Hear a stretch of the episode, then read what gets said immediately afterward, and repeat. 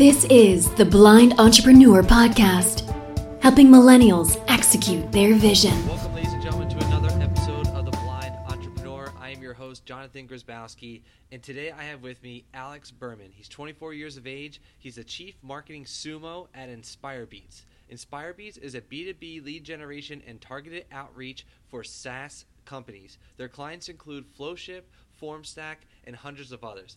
Alex, how's your day going, my friend? It's going good. Thanks for having me on the podcast, Jonathan. Absolutely, anytime, man. So we're gonna start off with an icebreaker right away. Imagine you just had the worst day of your life. Your head is down in the dumps.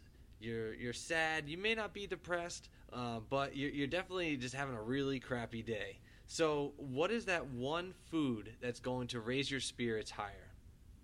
Oh man, um, I'm a huge fan of macaroni and cheese. It's probably the best. But really, if it was like something that wants to get me pumped up, uh, you got to go prime rib with maybe a baked potato on the side. Nice, not bad, not bad. Mac and cheese is definitely a, a clutch call. I would agree with you on that one. um, so, Alex, if you don't mind answering the actual first question, tell us about yourself. Who are you, and what is your story? Sure. So I'm the chief marketing sumo at InspireBeats. Basically, like you said, we do B2B lead generation for SaaS companies and other business to business companies. Uh, I run most of the marketing efforts over here, uh, third co founder. Basically, I'm doing a lot of podcasts, doing a lot of uh, content marketing to drive leads uh, to our business. Uh, my background is in mobile app development. Um, I sold over $2 million in mobile apps uh, in the first year that I was working at this company. And then pivoted, started my own content marketing company, which then later merged uh, with InspireBeats to become this like thing that we are now. Interesting. So you've been a marketer, web dev, app dev guy pretty much your entire life. Where where did it all begin? Where did it all begin? Um, so in college, I read the Four Hour Work Week, um, which I think it started with there. It either started with Four Hour Work Week or I read Ramit Sethi's uh, "I Will Teach You to Be Rich." And like when I first read that, I didn't understand anything about money or business or anything like that. So like that's kind of the frame that shaped everything. And then from there, uh, basically, I just tried a whole bunch of business concepts. Um, I tried selling like menu rewriting services. I tried doing uh, the whole lean approach to validate a business, and eventually uh, got a job at a mobile app development shop, and then pivoted uh, pivoted to this. Now, have you always been entrepreneurial, or has this been a latest endeavor that you've been uh, tackling? Uh, so my parents ran uh, a company when I was a kid. They basically invented uh, like colored latex gloves. So like if you ever been to like a dentist's office and they had any glove that's not white, like purple, mm-hmm. uh, that was because there was a glove shortage in the 1980s, and my parents were the only people who found a balloon factory that would make gloves. Um, and they, yeah, so like uh, I grew up around that sort of thing. Uh, my older brother ran a startup during the initial uh, like startup boom in like '99, 2000, um, but I was super young back then. Um, so it was like always around. But yeah, it wasn't really till I read Four Hour Work Week that it really like clicked that I needed to start trying things. And it wasn't really until maybe a year and a half ago that I started just cold emailing, hustling super hard, and uh, trading my way up to this. So, to those people who have no idea what the Four Hour Work Week, it's a book that I've read, but can you just explain a little bit more about what it is? Yeah, so Four Hour Work Week. Um, I don't know how influential it is uh, now, but a couple years ago, Tim Ferriss is basically this guy who was running this company. He went out and he wrote this book about how he was working too much and he needed to systematize everything to get his workload down. So the goal is to have four hours a week where you're working, and then the other hours uh, of the week you can just spend you know either enriching yourself building systems or doing other things with your life so it's all about you know honing down and focusing on what's important so at this point, uh, at this point of your life, um, you know, where do you guys feel as if your startup is currently at? Uh, I'd say we're in the the scaling phase. Um, so we've got you know validation. We've got our initial customers. We're actually at about 700 customers right now, all in the B2B space, um, mostly generated through cold emails. And now we're just trying to uh, do a lot more brand building, try to establish ourselves more in the industry.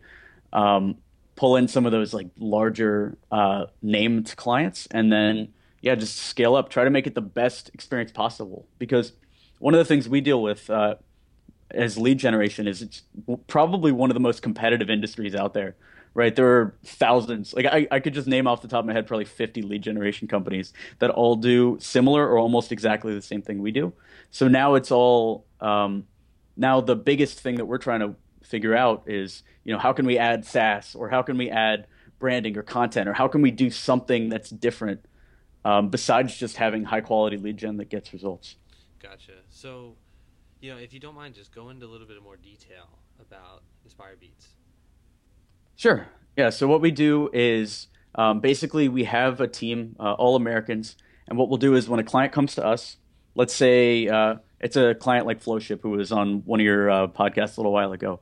Uh, so they sell to e-commerce stores. So what we'll do for them is we'll go out and rank e-commerce stores by traffic. So let's say we we find the top 2,000 e-commerce stores. Then we'll go out and we'll find the decision maker out there. Uh, for smaller companies, companies, it's usually the founder. Sometimes it's you know director of production or the person in charge of logistics, and we'll find that contact information. And that's one side of it, actually doing the lead gen. And then what we'll do once we have that contact information is outreach. So we'll go and we'll actually have our team write an email to each one of these people individually, call out specific things about their e-com store, you know, the products that look interesting, company news, and basically craft a very good cold email uh, that gets them to respond and gets them interested enough to book a meeting with Flowship. Or, or for Flowship, it's SaaS, so you know you can do a direct uh, free trial sign up, and then from there, basically, Flowship or our client would take it and uh, turn it into revenue. Mm. So, sales lead generation is, I'd say, the hardest thing you could possibly do, especially when you're first starting a company. Um, what are some techniques that you can, you know, without giving away all of your secrets, uh, what are some techniques that you would uh, give to some startups or just businesses in general listening uh, about cold emailing, about uh, you know lead generation? Sure. I'll give away everything. I don't really care. Um, so, the first thing you really want to do is quality of leads is going to be the most important thing. You have to know, as specific as possible, what type of person you want to sell to. Um, this is worth spending a bunch of time thinking about. And I know psychologically no one's going to follow this advice and they want to just jump into the tactics, but this is really the important thing. Um, you want to get as granular as knowing, um, let, us say, for instance, um, you're selling to mobile app development shops. You want to know how many people are they hiring for? Are these shops um, working with, you know, what type of uh, companies are they working with? How many employees do they have? So you want to come up with a profile that says like, I want to target founders at mobile app development shops between 50 and 250 employees in Austin, Chicago, San Francisco, and Philadelphia who are currently hiring for a chief technology officer. Uh, so if you can get that specific, then you can go to LinkedIn Sales Navigator and basically type uh, Chief Technology Officer and bring up the job boards. Um, and then from those job listings, work backwards to see which agencies you know you could work for or work with. Um, or you could go to Indeed, you can go to AngelList, um, and basically find places where these people hang out. So the first, the very first thing is knowing you know what that target's going to be. Mm-hmm. Um, and a couple of buying signals are uh, people that are pretty new to the job I found that companies, let's say a chief marketing officer who's been on the job for three months or less, those people are very open to hearing about new marketing technologies. Or a company that's hiring uh, mobile app developers, uh, let's say five mobile app developers, they're hiring them all at one time. That's a company that's going to have a heavy need for any sort of development work. Um, things like that are really good buying signals. And then uh, companies that spend on PPC, uh, pay per click, there's uh, some sites you can look into um, where basically you can figure out how much people are spending on pay per click ads. And if you're selling any sort of marketing services, that's a good one because that means their website is a, a lead generation funnel for them. So it, it's a priority if if you do anything in the web space or you know any sort of SaaS tools that way. Mm. So it's it's kind of interesting, right? So you mentioned that you write handcrafted cold emails, and and then you kind of uh, you, you first spoke about the four hour work week, whereas the four hour work week is more like an automation tool where you just put it on auto drive and you hit you know I, I, I'm, I'm kind of interested to see like how come you took the approach of actually handcrafting a cold email versus taking like a standardized template and then just you know working in the core businesses uh, services into that that template? So there are a couple of reasons why. Um, one of them came from uh, just our personal experiences. So my personal experience when I was sending out emails for freelance gigs um, a while ago, what I found was um, actually looking at people's websites and customizing the emails, they would get crazy high conversion rates, like 10, 15, 20, 30% conversion rates on these cold emails. Um, whereas when I would send out a templated email to people, uh, it wouldn't, and it would come back, you know, maybe a 1 or 2% conversion. Uh, what we also found is uh, just talking to some other lead generation companies to get a baseline. Um, I found that some of the biggest people in the industry, uh, their average conversion rate for their cold emails is about 0.5 to 1% uh, meeting book rate, which is you know people that come back and actually want to book a meeting uh, with the emails. Uh, what we've been able to do is just by spending a little bit more time up front customizing the email, we're able to get two to three percent uh, average conversion rate, sometimes as high as six percent for uh, services and 20% for SaaS. Uh, 20% free trial rate on a on an email just by you know calling out specific things. So I think a lot of it's an 80-20 anal- or an 80-20 uh, you know analysis sort of thing. If you spend you know let's say you spend five seconds on an email you know versus the two minutes on an email, but you get three or four times the conversion rate. You know it makes sense to just spend that time. Interesting. So, in terms of the, the people, uh, I, am still trying to get some more um, more advice that we could take away to to our viewers. Um, so basically, you're finding these emails through various channels. Um, are there any specific go-to channels that you think people should be focusing on uh, in, in order to use a similar strategy? Sure. The one, uh, two channels that people are going to find most valuable one is the AngelList hiring boards. I've had so much luck um, basically hiring AngelList uh, or going after AngelList people that are hiring for any services industry um, or any type of service. So let's say you offer user experience consulting, find people that are hiring for user experience. If you're selling sales like we are, uh, go after people selling for sales. And it works the same for looking for a job. Um, if you want to break out of the startup industry, LinkedIn Sales Navigator, uh, which I think is only like 50 or 60 bucks a month, is also uh, the best tool for that because you can go in, you can dig into uh, type of company, you can get very specific with company size, uh, number of years of experience of the specific targets, and you can you can pretty much find everyone you're looking for, um, at least their first and last name, which is usually enough to guess an email address. Mm. So uh, you have the information, you you have a list. How are you how are you guys organizing all of this? Uh, so internally, we have a CRM that we built uh, that we use. But one of our clients is a CRM called Streak, uh, which I use um, when I'm doing outreach, like for podcasts and everything. Mm, um, okay. It's a pretty cheap CRM that lives inside of Gmail and basically allows you to set up all your pipelines, uh, organize your inbox, and then also, um, if you did want to do a templated or a mail merge uh, style send, um, it's also got that built in. So that's the one I'm recommending. That's awesome. So now you have your, uh, you know, we have the process, we have the initial process of finding the people, we have the way of organizing it. You know, what are what are some things that have to be inside of an email uh, in order to send to a prospect?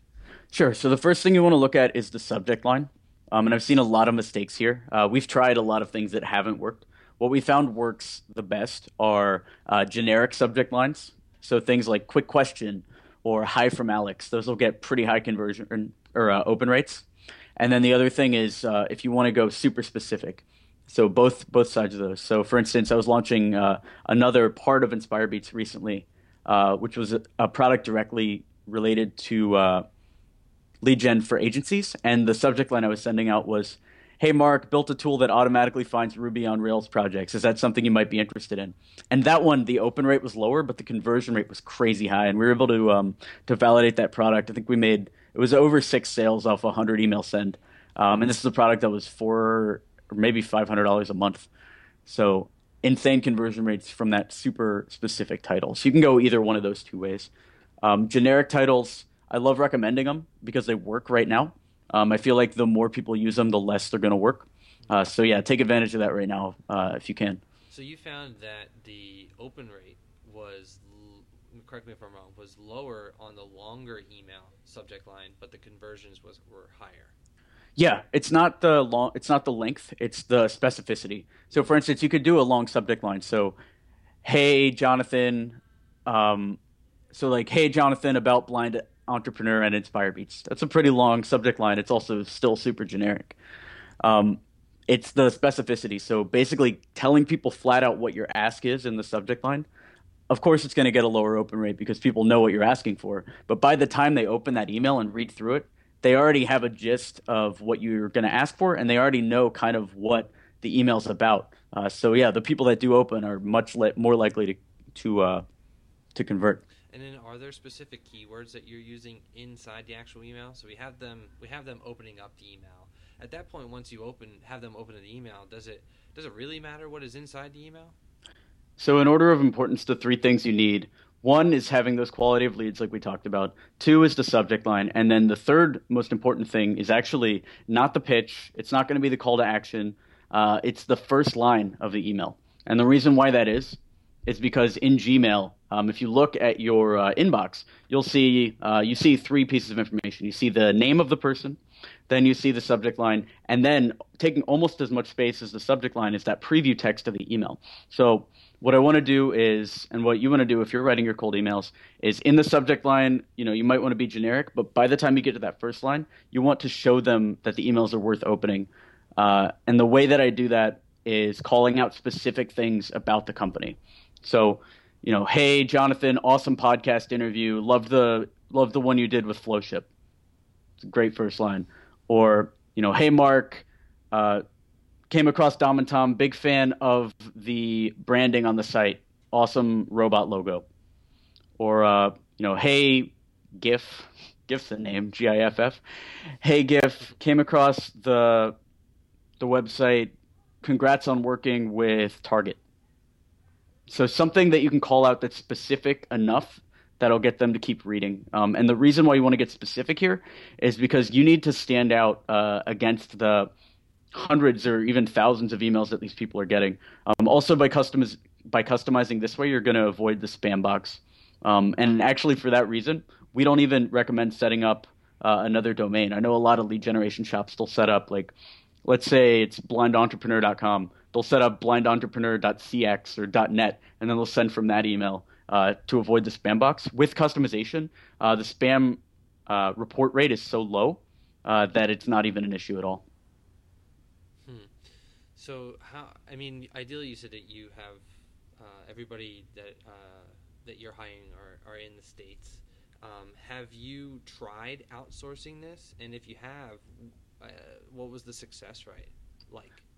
Yeah. Uh, so we outsourced. Um, there was this Romanian girl we hired uh, a few months ago um, that I was trying. We didn't want to try it for any of our clients. I was trying it for our internal outreach uh, just to see if you know it would work and we could scale it up. Uh, the issue with doing non-Americans is, um, at least the ones we hired from Eastern Europe, is they want to see everything very systematized, right? Um, and they didn't take the time to actually understand the business. Um, surprisingly, the grammar and everything was was great, right? They could write, or she could write English sentences that actually, you know, stood uh, against American sentences or native English speaker sentences.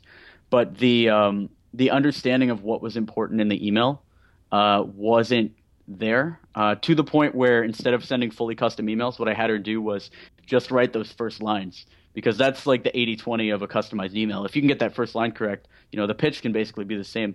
But because of that, the effectiveness just wasn't there. And it's cheaper in the long run to just, you know, hire someone that natively speaks English to write every email by hand. Mm, interesting. So, you know, how long has uh, Inspired Beats been around for now? So we've been around for just under two years. I'm sorry, say that one more time. How long? Just under two years now. Two years? Okay. So, what would you say has been your biggest failure thus far? uh, so, our biggest failure, when we first started, we were a SaaS company. Um, so basically, lead generation. Anyone could go in, self-serve model. You pay, and then you figure out like how, uh, which leads you want, and you uh, just buy them from us. Similar to like LeadFuze or some of those other softwares. And what we actually found is when we tried selling this, um, almost 100% of the clients we were pitching it to got very confused by the interface and they couldn't figure out how to actually do it. So they just kept asking us to, to send them the leads, like to do it for them. Um, so that was a pretty big failure. And that's the main reason we had to pivot to this productized service model that we have now, where we're just providing leads for them. Interesting. Interesting. Another big failure was um, basically that uh, agency product that I was talking about before that validated. Um, we had to actually stop producing because what happened was, yeah, there was demand for it, and we generated a lot of income from it. Um, but the quality of leads, basically the way the product worked was rather than doing outreach for each individual client, uh, what people were buying was a list of people that were posting about mobile app development projects all over the web. Um, and what we'd do is just take that list, put it together, and find the highest quality ones, and then send it to all of the uh, the agencies on the list. And we were really straightforward about it. That's that's how we sold it. Um, but what we found was after a couple months, um, the agencies just weren't seeing results from those projects, and there just wasn't value there. So we had to cut that, and now we're just selling regular lead gen to agencies again. Now, I, I feel as if we have a really good foundation of who you are as a business professional, but now I'd kind of like to get into the head of the person doing the task and the entrepreneur, uh, as in yourself. So, uh, what are some of the habits that uh, that have helped you become more efficient throughout your day? You talked about four-hour work week being, a, I guess, like a cornerstone of, of, of your of your inspiration. But you know, what are some ways that, that have helped you become more efficient? Sure. So setting uh, goals basically on Sunday.